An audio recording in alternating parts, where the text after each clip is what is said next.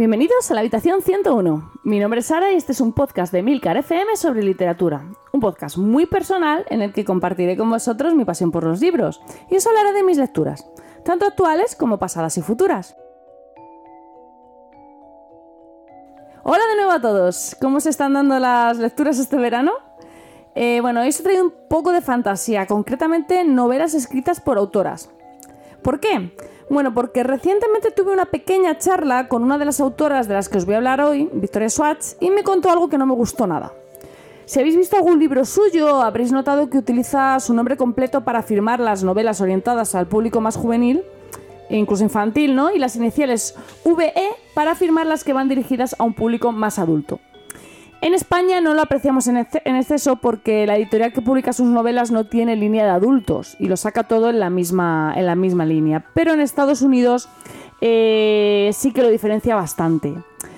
Así que bueno, yo me pregunté, ¿por qué utiliza sus iniciales para firmar sus novelas para adultos? Esa es la pregunta que le trasladé directamente a ella cuando tuve ocasión de, de entrevistarla hace poquito. Y bueno, me respondió que se debía a dos razones. La primera era que quería separar su línea juvenil de la adulta para evitar que sus lectores más jóvenes pudieran acabar pues comprando por error, ¿no? Al ver la misma autora, pues novelas que no fueran adecuadas para su edad, que me parece muy comprensible. Y la segunda, la más dura y la que me ha llevado a preparar el programa de hoy, fue porque en el mercado literario, sobre todo en Norteamérica, eh, penaliza seriamente a las autoras y, bueno, ella no quería que los lectores dejaran de comprar su libro por el simple hecho de estar firmado por una mujer. Quería, bueno, liberarse un poco de ese prejuicio. Entonces, según me dijo, eh, incluso había lectores que habían llegado a agradecerle el gesto porque, bueno, le habían dicho que si no, no hubieran descubierto sus libros.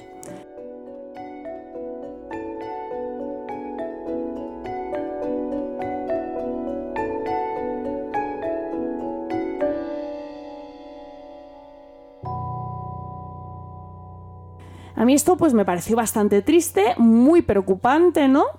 Y dije, bueno, pues voy a preparar un, capítulo, ¿no? Para hablaros un poco de, autoras de fantasía. Y bueno, me he quedado con tres. Eh, la verdad es que se está hablando mucho de ellas últimamente. Así que seguramente os suenen y, las novelas, pues probablemente hayáis oído hablar de ellas si no las habéis leído ya. ¿vale? Hay muchas más autoras, eh, mucha fantasía por descubrir, ¿vale?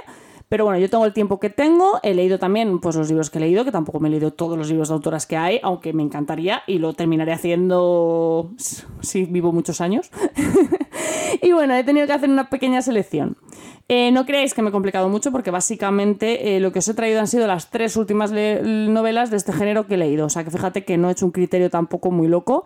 Eh, entonces, bueno, os voy a hablar de eso. Más que nada porque son novedades y tal. Entonces he dicho, bueno, pues mira, qué mejor, ¿no? Entonces, bueno, ya os he hablado anteriormente de, de, alguna novela de fantasía escrita por mujeres y voy a seguir haciéndolo, así que no ni va a ser la primera ni va a ser la última vez, ¿vale? Simplemente pues tres apuntes, ¿no? Y bueno, como siempre, también os dejo indicado que podéis contactarme para hacerme recomendaciones que sabéis que me encantan y las recibo pues con mucha, mucha alegría. Ya me he leído algunas de, los thrillers que me habéis recomendado, así que no, no caen en saco roto, ¿vale?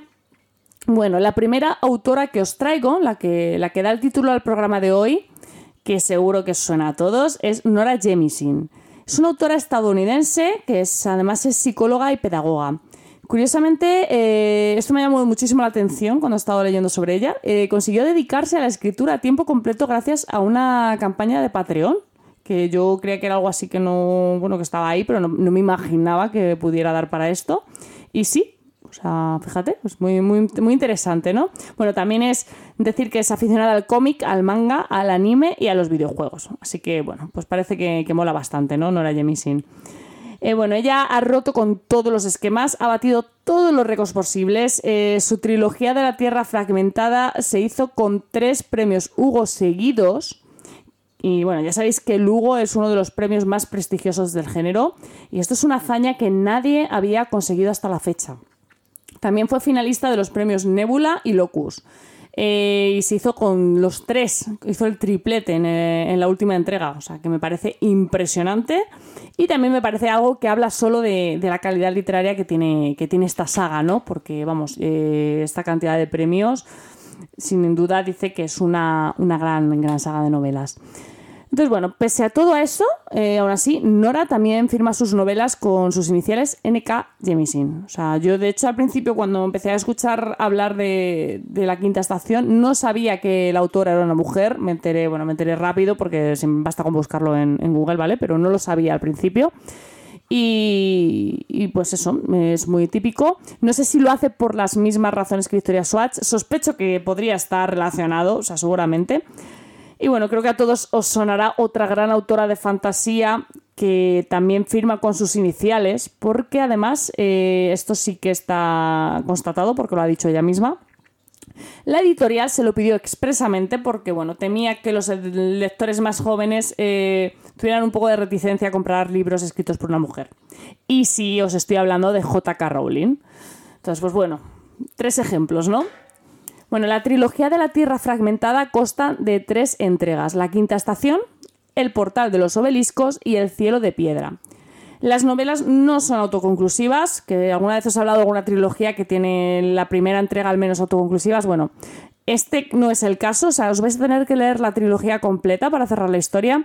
A mí personalmente sabéis que me gustan mucho las trilogías que empiezan con una primera parte autoconclusiva, porque bueno, es una manera de adentrarte en la historia, a ver si te gusta, pero no es un compromiso a tres novelas, ¿no? Es un compromiso a una y ya veré. Pero bueno, este no es el caso. O sea, sabedlo desde el principio y ya decidís.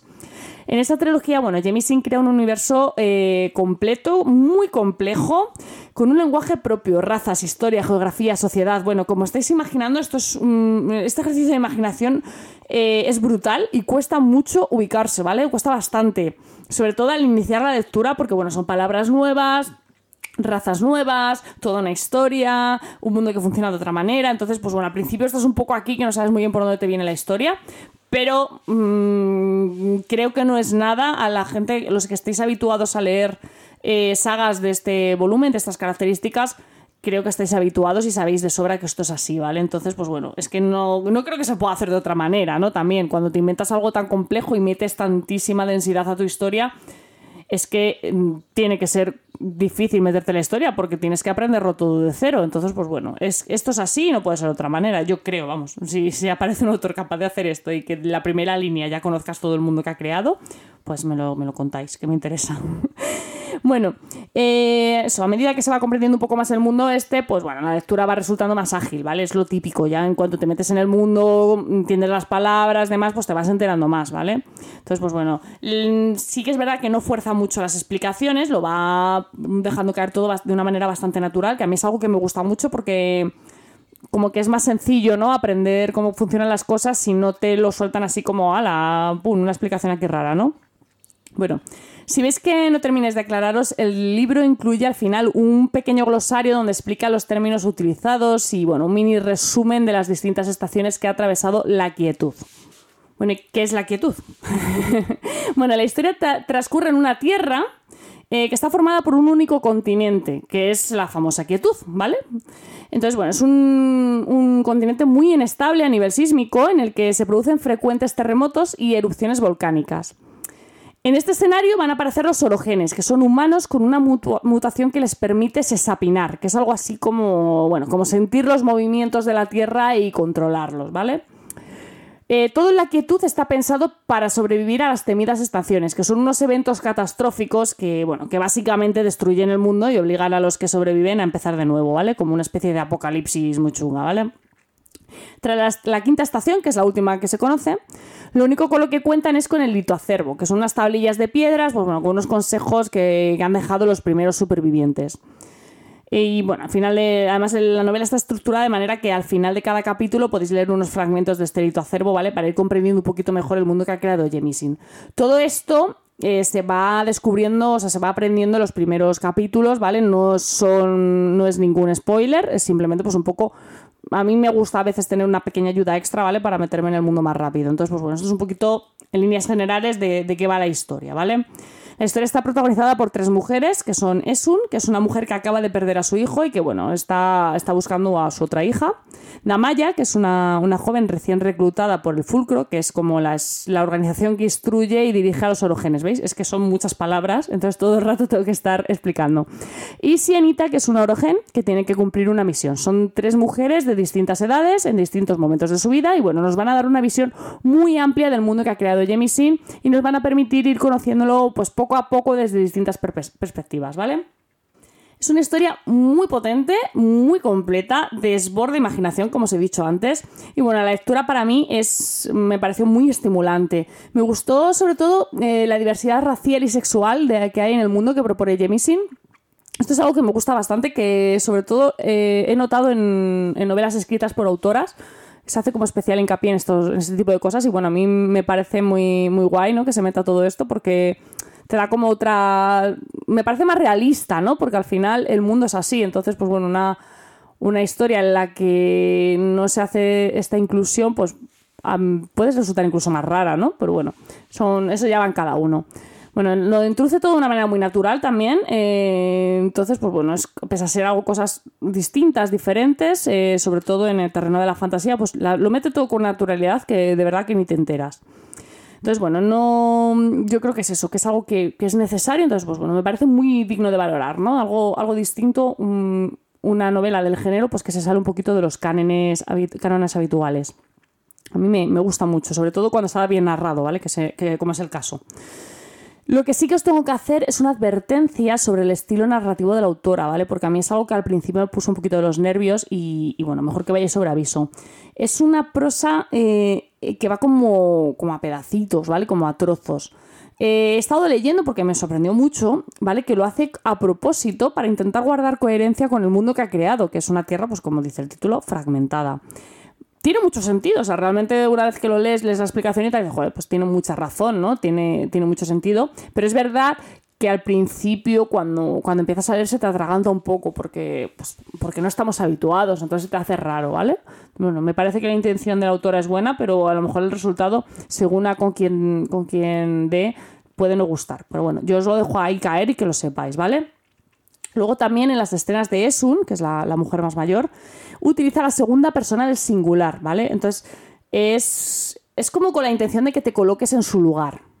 A mí me parecía incómodo a la hora de la lectura, porque es un narrador al que no estoy acostumbrada y bueno, era como un poco raro, ¿no? Sobre todo porque de repente pegaba el cambio y era como, mm, no sé, no me terminaba de, de ubicar yo, ¿vale?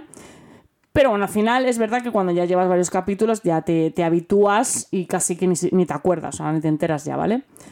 Y bueno, la verdad es que esto es otra cosa que me parece brillante porque tiene sentido cuando, cuando acabas eh, este primer libro y, me parece una genialidad. O sea, cuando descubrí o cuando ves por qué lo hace o cómo lo hace o qué intención tiene que haga esto, por decirlo de alguna manera, bueno, te quedas con la boca abierta, ¿vale? Bueno, no me gustaría eh, que no se me olvide que no quiero terminar de hablar de esta trilogía sin hacer una mención especial a David Tejera, que es el traductor de la saga. Y me parece brutal el trabajo que hace. Eh, yo creo que esta novela no es nada fácil de traducir, pero él bueno, consigue un resultado espectacular. De hecho, publicó un hilo muy interesante en Twitter comentando pues, cómo fue el proceso de traducción de la novela y, demás. si queréis eh, seguirle, pues bueno, está traduciendo todo lo de la, autora, cosas muy interesantes. Así que bueno, ahí, le tenéis, está en Twitter. Y bueno, como apunte final, también os dejo que, de esta misma autora he leído Los 100.000 Reinos, que es una novela que tira más a lo juvenil y que, bueno, tiene las características típicas del género, pues los personajes son un poquito más flojos, ya sabéis, ¿no? Los típicos clichés. Pero bueno, a mí personalmente me gustó bastante. Me, es muy ágil, es una lectura muy ágil. igual que os digo que en la quinta estación eh, cuesta un poco más leerlo por, el, por la forma de escribir que, que decide utilizar la autora en los 100.000 reinos te digo todo lo contrario, ¿vale? Se lee del tirón, es muy ágil la lectura, entonces, pues bueno, está muy bien. Eh, la, idea que, crea para, el universo de esta novela también es muy, chula, muy original. Y bueno, es, una trilogía también, aunque aquí sí que os digo que el primer tomo es autoconclusivo. Entonces, pues bueno, se puede leer de manera independiente. O sea, que ahí lo dejo. Si os apetece leerlo, pues ahí, ahí está, ¿vale? Lo voy a dejar también enlazado.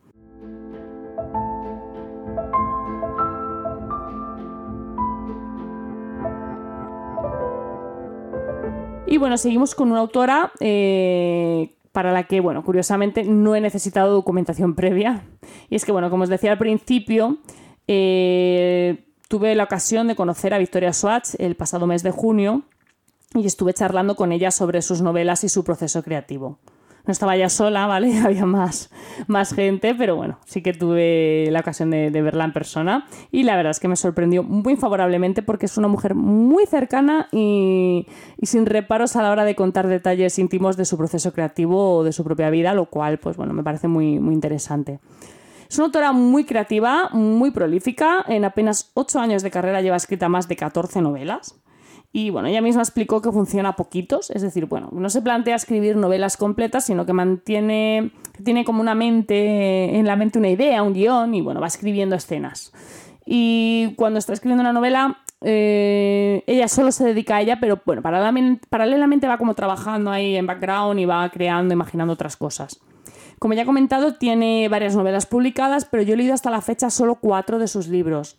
Eh, una obsesión perversa, y la trilogía Sombras de Magia, que consta de tres novelas, Una magia más oscura, Concilio de Sombras y Conjuro de Luz. Eh, las traducciones de los títulos a mí personalmente no me terminan de conquistar al español porque me parece que han los han hecho más juveniles de lo que son las novelas, ¿vale? Pero bueno, son, los, son las traducciones que hay, ¿vale? Eh, el título original en inglés pues me parece bastante más, chulo. Por ejemplo, Una obsesión perversa se titula Vicious, que me parece un título muy guay, ¿no? Entonces, pues bueno. Eh, y, en, en, Trilogía de Sombras quiero recordar que es algo así como Shadows of Magic, que, que mola, ¿no?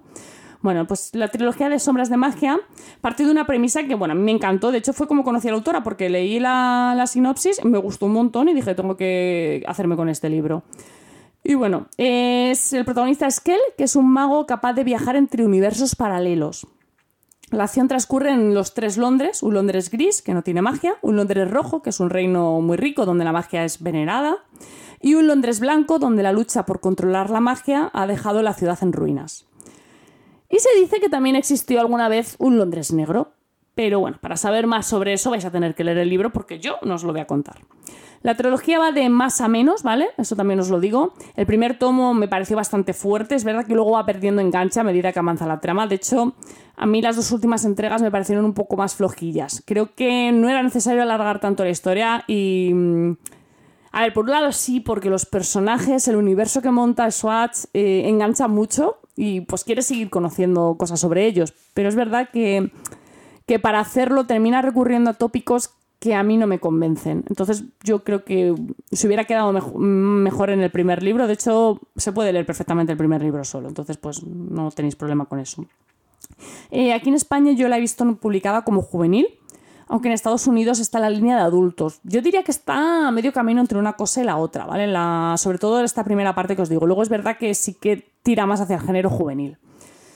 Y bueno, la otra novela que he leído es Una obsesión perversa, ¿vale? Que es una historia que trata sobre superhéroes o supervillanos, según se vea, ¿vale? Los protagonistas son Victor y que son dos compañeros de universidad que tienen una relación de amistad un tanto tensa. Tanto que, bueno, yo me pasé todo el libro sin tener claro quién era el héroe y quién era el villano. A mí me recordó, eh, salvando las distancias, obviamente, a la trilogía Unbreakable de M. Night Shyamalan. Por, si no pronuncia bien, no me perdonáis. Por todo aquello de, de la dualidad que hay entre el héroe y el villano y, bueno, esa manera tan ambigua de presentaros. También es verdad que vi las películas casi a la vez que, leía el libro y bueno, pues es, como que, estaba como inevitablemente comparándolo. Entonces, pues bueno, a lo mejor es una cosa que he traído yo un poco aquí por los pelos, pero a mí me, recordaba, ¿no? Me parecía un poquito que de lejos que tenía como el mismo, el mismo tono.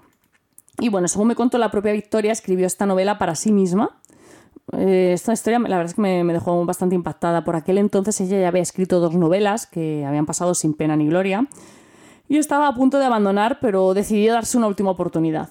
Como no quería que nadie fuera a leer su novela, pues te puedes imaginar, ¿no? Nadie me va a leer, pues hago lo que me dé la gana. Entonces escribió lo que realmente quería escribir, sin ninguna presión, sin ninguna obligación y sin querer cumplir eh, expectativas de nadie. Y curiosamente fue su novela más exitosa. Eh, ella misma dice que es la novela que la salvó y que la convirtió en que convirtió la escritura en su profesión, lo cual me parece pues muy bonito, ¿no? Eh, ahora acaba de publicarse en nuestro país la segunda entrega de la historia, aunque lleva ya varios años publicada en, Estados Unidos, pero bueno, así es esto. Eh, su título es Una venganza perversa, Vengeful en, en inglés. Y bueno, pues ya os digo que los títulos personalmente eh, me gustan más los originales, ¿vale? No, no sé, sé que tendrá alguna estrategia de marketing este título, pero a mí me gusta el, original mucho más. Y bueno, en fin, que esta segunda parte estaba en la cabeza de Victoria mientras escribía la primera parte, ¿vale? Pero como no sabía si llegaría a escribirla, porque como os he dicho antes dudaba bastante de que fuera a tener éxito, decidió dejar cerrada la primera parte de la historia, pero con una pequeña puerta a, la ampliación, ¿vale? Por si funcionaba. Así que sí, podéis leer el, como os he dicho antes, podéis leer el primer libro sin tener que leer el segundo, ¿vale? Y bueno, pero bueno. Esto también me gustó mucho esta historia, ¿vale? Cinco años más tarde escribió la segunda parte y cuando se la envió a su editora, esta le dijo que, bueno, que estaba bien, pero que la veía floja a nivel de guion, ¿no? Y bueno, Victoria se quedó destrozada porque si te falla el argumento de la novela, pues ya me dirás también cómo la salvas. Así que dijo, nada, esto no se puede salvar, borró toda la novela y la empezó a escribir de nuevo. Dice que en dos meses tenía una nueva versión, una que sí que le, gustó a la editora, una que encantó al público y sobre todo eh, que le gustó a ella, porque me dijo que, que, bueno, que era la novela de la que más orgullosa se sentía a día de hoy. Yo de momento la tengo pendiente porque ya sabéis que, me gusta espaciar las, las sagas. No sé si lo he contado por aquí alguna vez, pero no me gusta leerme las seguidas. Me gusta dejar un margen entre medias para macerarlas tranquilamente, sobre todo si el libro que me queda no se ha publicado, que entonces si no me agobio. Entonces, pues bueno, la, la leeré próximamente. Y bueno, y actualmente tiene, tiene prevista una tercera entrega, como os estaba adelantando que tardará cinco años en publicarse, así que ya me diréis, no tengo ninguna prisa en, leerme el segundo tomo. Así que nada. Y bueno, como última curiosidad, eh, también me contó que, bueno, que se identificaba mucho con Víctor, que es el, personaje al que le había puesto más de su personalidad, porque bueno, como ya he contado, no quería que nadie fuera a leer la novela y en esas situaciones pues no te da, no te da reparo, ¿no? Aunque también me dijo que su personaje preferido es de Laila Bar, que es de la protagonista de Sombras de Magia. Y bueno, para crear este personaje me gusta mucho porque para crearlo ella mm, recogió todos los atributos típicos de los héroes masculinos. Ella es atrevida, es temeraria, orgullosa, valiente. Y bueno, no necesita ni quiere que nadie la ayude. No confía en nadie. Eh, mm, si tiene que correr para salvar su propio pellejo, corre y no se preocupa de nada más. Y bueno, Victoria me contó que es uno de sus personajes más odiados. De hecho, dice que le han pedido millones de veces que la mate. Y eso es algo que me sorprendió mucho porque a mí me parece un personaje genial. Me encanta, es uno de mis personajes preferidos de, fantasía y bueno, no sé, me, da pena que, la gente la odie porque creo que debería haber más personajes como, como ella.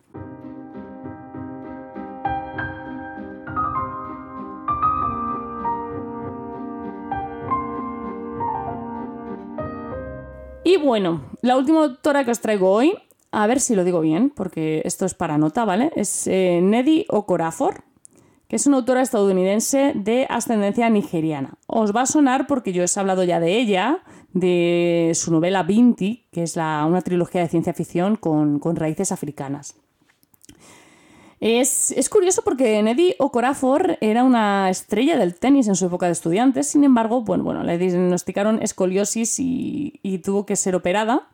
Su carrera deportiva, pues, pues podéis imaginaros, y entonces empezó a escribir.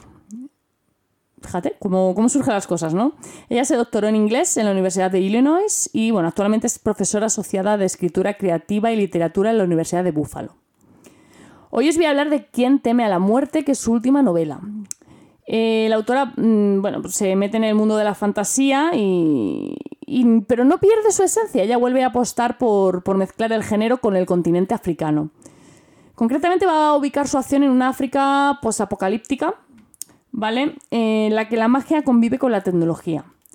Según se indica al final de la novela, ¿vale? La autora se inspiró en Sudán del Sur y en los enfrentamientos que se han producido en este país. La novela habla también de realidades pues, como la ablación y bueno, la presenta desde una perspectiva muy cruda, muy compleja y bueno, esto a mí me ha resultado muy interesante y en mi opinión es uno de los puntos más fuertes de la historia junto con, no sé, la fortaleza de sus personajes femeninos y esa manera tan directa que tiene de cuestionar los roles de género tradicionales. La novela se hace referencia de una manera muy directa a las violaciones que durante los últimos años se han producido en Sudán del Sur, violaciones que son utilizadas a menudo como arma en los conflictos armados del país y perpetradas por las milicias locales.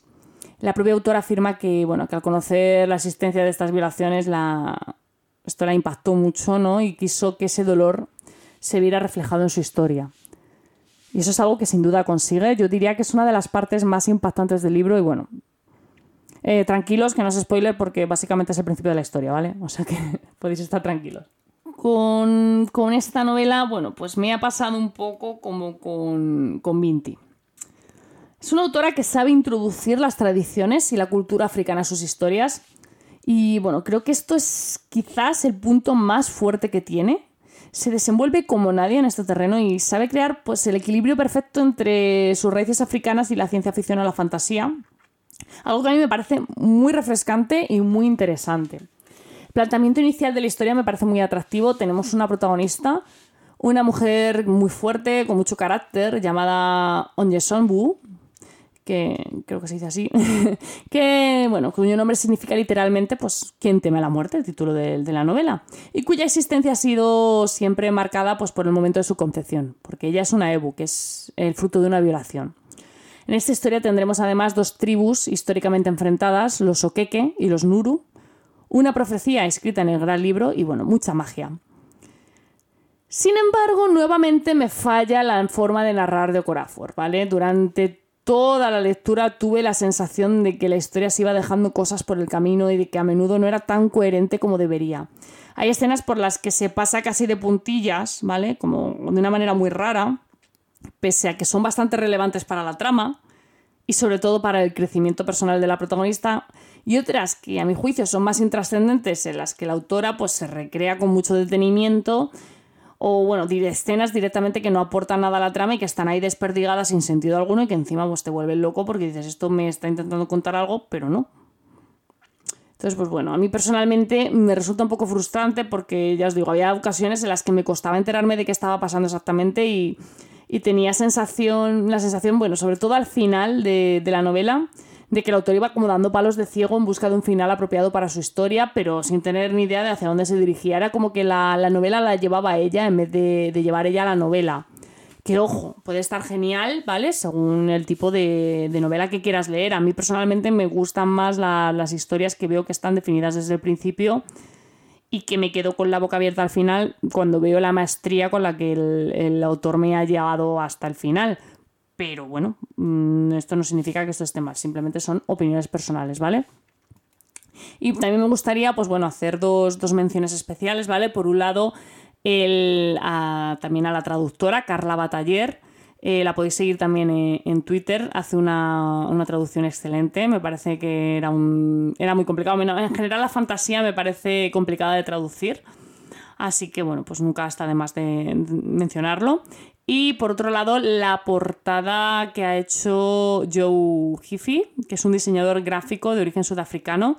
Si tenéis la oportunidad, eh, de verdad, echar un vistazo a sus trabajos porque son una pasada. De hecho, yo, yo me compré el libro mmm, prácticamente solo por saber que lo había traducido Carla, que suele tener buen ojo, y por la portada que me pareció una pasada. Entonces, pues bueno.